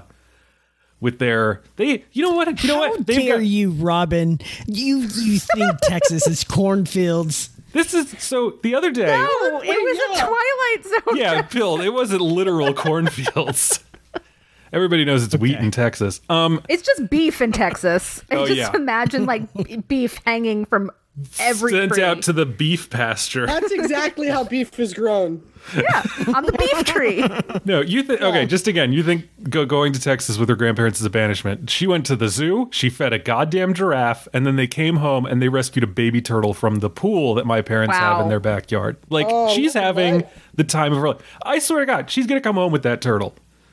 It's gonna happen. I'm gonna get Better get a tank, Daddy. I we have a tank, but there's a lizard in it. We have another tank, but there's a snake in it. Yo, yeah, so I'd probably have to get another tank. I'd have to get a whole new What tank. What you should do is get uh like a little rhesus monkey and then pair it up with a dragon and then see who wins that fight.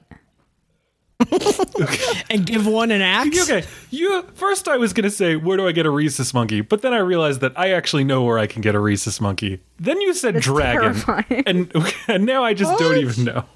Like a little bearded dragon, a little monkey. Oh, okay, one is yeah. little King Kong, one is little Godzilla. Again, you, you better get one an axe.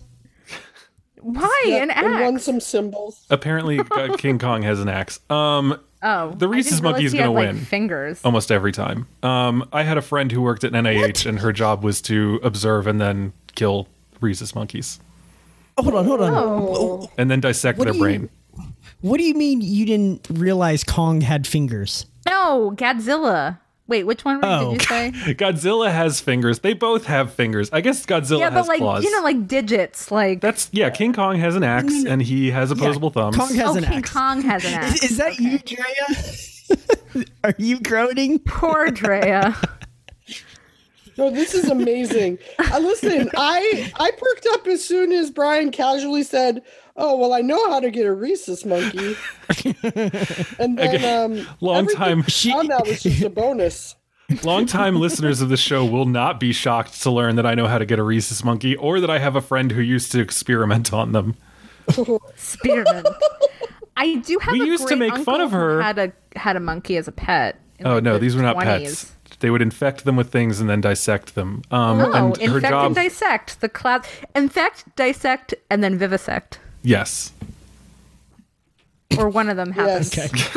but so anyway, so yeah, uh, so we used this is this is dumb, but it's really short. Uh, we used to make fun of her that she was haunted by a hundred thousand monkey spirits, and then we pivoted to saying that when she died, she would be greeted by the host of monkeys that life she took, and they would be her servants in the Nice. Afterlife. Her servants. That was a nice twi- twist. Well, it was that. It's As like opposed that. to she'd be their servant. It's that classic fantasy thing where it's like if you're a Viking, it's like every soul you take shall be your servant in Valhalla or whatever. And so we're like, so for you, they're all going to be monkeys, you. and how fun will that be? anyway, um, promising young woman. Uh, what what more do we have to say about this film? I don't. I anything I have to say won't involve monkeys or Valhalla, sadly. So well, you know, do do we think Is that uh, even- Cassandra ended up in Valhalla? Um, I think, she, yeah, I think uh, she ended up with, um, actually, no, she. I was just gonna say with all of the people she killed, and then I was like, remembered the actual movie. Oh, she didn't kill people. No. But yeah, I don't know who's gonna be serving Yeah. her. I think she's in Hades, but it seems like her entire uh, life on Earth was like whatever she would be forced to do in Hades as her as her uh, punishment. So like everything she does in the movie, which is like try to get at these men and get into their brains and try to get some satisfaction out of that. It's almost like Sisyphus. Like she's just gonna have to keep doing that in Hades and will never get anywhere with it um, because she didn't really get anywhere with it in real life. It was a very I- Sisyphean task what she was undertaking. I think she was a firm atheist, and therefore her existence finished once they burned her. So she's done. That of works. list. Um, yeah. I feel like there was one other character that I wanted to note the casting of. Who played her dad again? Oh, that guy who's in all the things, Clancy Brown. Oh, Clancy Brown. Thank you. Okay, I did just want to Oh, shout out yes. the niceness of the Clancy Brown and Jennifer Coolidge pairing. Of again, when you're looking at casting that's coming with a lot of shorthand, having those two as parents and like in this like sort of just comfortable environment, comfortable, concerned environment, and then um, Nina's mother was um, oh my gosh, you guys had all of the Molly other Shannon. yeah Molly Shannon yeah. and like I I, I liked how how like loving her character was. It's Mm-hmm. it's Mrs. Fisher, but also just like she she was like I'm tired of seeing you. Like Yeah. you know. Well, she was just like yeah. what the fuck. she was more aware than anyone else that what Cassie was doing was not for Nina. It was for Cassie. Like Cassie, I think Cassie knew that, and that's why she took the risk she took. Um, I think that her parents did not see that, but I think that Nina's mom did. But again, with you get Molly Shannon there for one scene, you're immediately getting like years of well built, mm-hmm. like goodwill and warmth and humor and generosity. Like it's just, yeah, not a lot of first timers get access to that and use it that well. And and again like my th- my treatise at the be that's where I'll end. I'll do a bookend. My my idea at the Perfect. beginning of of watching this and thinking of if I'm a, you know a first time director with enough sort of heat behind me like with my television like show running and you know doing you know having just enough oomph and i'm going to have just enough of a budget and i want to do this big swing then the film i do i want to start with um something that feels like a dark thriller at the beginning. I want to have a romantic comedy in the middle.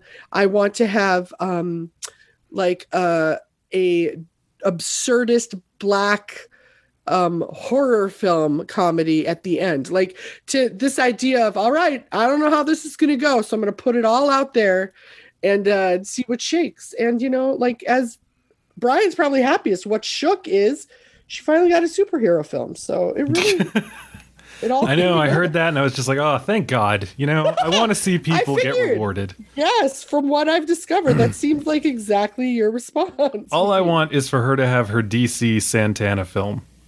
Exactly Santana. Say yeah, Zan- that was the name, wasn't it? Oh, Zatanna. Zatanna. no, it's not going to be a Z. about that one magical day in like 1997 when Santana and Rob Thomas got together in a recording studio. That was 1999. oh, was it? mister. I- well, Yeah, you know, but that they had to have recorded grade. it a little before then, right? oh wow. Anyway, I now want nothing more than a one night in Miami style movie that's just about Rob Thomas and Santana. Yes. There's a Oh, great, boy. Not to do another tangent, but if you know Chris Fleming, the comedian, mm-hmm. he has this beautiful th- riff that he does on like Matchbox, like Rob Thomas in concert once said casually, like, "Oh yeah, I talked to," or eh, during an interview, "Oh, I talk to Santana every night," and then Chris Fleming just has this like five minute riff of like, "Every night." Really? It's Thanksgiving. You're sitting around with your family and you're like, I got to get on the horn with Santana. Every night we do this. Anyway, I highly encourage people to check. I'm gonna look that up. Chris. You think he lets him call him uh, Carlos? Um, I think he probably has his own nickname for him. Like, Oh yeah. Baby doll. oh, Jesus. he's just got something. Baby doll. One could dream. Yeah. But he says it like a 1920s gangster, so it's not weird. Nice. Yeah. What's up, baby doll? Anyway, um, so that's glad again, you know, what are we doing here? How does this happen? oh man, yeah. Um, Free floating.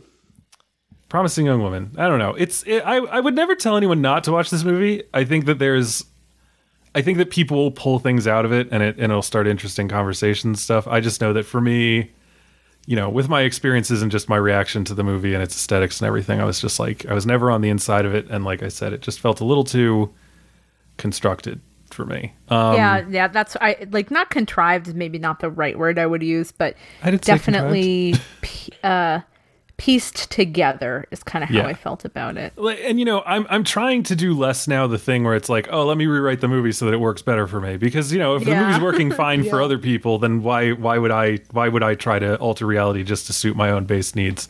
But i do think that given the but again the, the ending doesn't pan it like doesn't doesn't play it out. Like i feel like if the movie is really supposed to be like you know this woman is making a terrible choice and this is a destructive act you wouldn't have her win. But also i think that you wouldn't have her her her boyfriend have been part of the thing. Like i think that mm. having that be the tipping point for her is i don't know less interesting than if she had just realized that she wasn't going to be okay even if she did have him. You know mm. because then it would you be like been fine if there was no actual impetus for her deciding to like not be in a relationship with him. Yeah, I think it would been I think it would have been great if she had just been like, I tried, this has been wonderful, but there is a gaping, gnawing hole at the bottom of my soul and it needs to be slaked with the blood of, you know, my enemies or whatever. Without him having been complicit. yeah, I think that the complicitness, it almost seems to rob her of the agency, whatever small bit of agency that she has given her compulsive behaviors. Mm-hmm. You know, and I just, I, it feels to me like it would have, it would have been a little more meaningful if he really was as good as he seemed, but she still was like, look, I proved, because like she has her uh, conversation with uh, Laverne Cox. Who did she play? Gail, and she says like, I could have the life I want in ten minutes if I wanted it. And she seems to be doing that and so it would almost it would to me just be a little more impactful if she then said look i did it i got it i'm still not happy. I can pretend like i'm happy but i'm not like Oh, this I is- feel like that would have devalued everything that had come before it if something like that had popped up. no see i feel like it devalues it to be like oh she found it and she is capable of it but god won't let her have it so like she's gonna go I and- told you she doesn't believe in God. well, okay then the screenwriter won't let her have it like you know We all know the screenwriter is God in these scenarios. That is correct. And the director is the uh, the the the preacher who makes a lot of money by interpreting God. And if you're if you're Emerald Fennell, you're lucky enough to be both. I know, right? Then you just oh, I can't play this analogy out further because then it becomes really weird. I was gonna Very say, weird. It's so weird very for cool. me to like even think of her in in this role because I just think of her as Camilla now. I just picture Camilla and like the hair and the sort of like. I haven't seen this season of The Crown. Oh, it's Yeah, so I haven't. It's so. I've good. heard. I'm I'm still on season two. I'm just Keep going. uh, you have know, to get through season slow three. as. You'll you'll I get will. there. I will. I enjoy what I've seen. It's just so much comes out all the time. having Yeah. now looked up Emerald Fennell, I am distressed to learn that a woman named Emerald was born in London and not Ireland. Oh, well, you know, to the English, uh, they own Ireland, so it works out. Yes, that is true. Exactly. And goddamn them for it. exactly. My my my final. I I really enjoy this film. I've seen it a couple times. Um, I get so much out of it and find it such a wonderful talking point with people. It's my favorite kind of movie in the sense of really being engaged and actively watching and then being able to have it be um, a social activity afterwards in in digging into it. I mean, it's you know months later and we're still, you know, chit chatting away about it. And um, I'm super psyched to see what Emerald does next, both superhero and movies that Brian will also want to watch. Yes, I am looking forward to her movie about Rob Thomas and Santana. Yes, yes, especially that one. I can't wait. It's going to be the best. Coming soon, baby doll. So it's going to be about Rob Thomas and Santana. It's going to be called Baby Doll. Yeah. It won't be called Smooth. You heard it here first. All right. breaking the scoop wide open. Do you break scoops open? right. Anyway, it doesn't matter. Let's get out of here. This has been a great conversation. Very happy that we've had it. And um, yeah, that's that for today. Uh, Robyn Bahr, what are we talking about next week? Next week we are talking about Godzilla versus Kong with Devindra Hardawar. Okay. I, you sounded like you had more to say, and I was like, "Oh God, is there a subtitle that I, I forgot was on tr- that I was movie?" I was concentrating on not saying Godzilla versus Cum because that has come this this has happened a couple of times now. So I was trying to be very deliberate in my speech. Yikes. yes. uh, Yeah, you don't want to talk porn about that movie, even if you can swear. Yeah. Or or Cumzilla versus Kong. Oh, vey. I am very upset about everything. I'm right so now. sorry, Drea. Um, yeah, from, from the director of Blair Witch, Godzilla versus Kong. It's not. It's not even King Kong. It's just straight up Kong. God. well, I his hate name this is. Kong in the, Well, the in the la- He is the Yeah. king. Yeah, he is a king, but his name but is Godzilla Kong. Godzilla doesn't have his title. It's not like Mr. Godzilla versus King Kong. Godzilla has God Admiral in his name. That's true. Admiral I like Admiral because he's uh, Lance Marine. Corporal Godzilla versus King Kong. Yeah. Oh boy. All right. Anyway, uh, tell us what layer of the army you think Godzilla is a member of.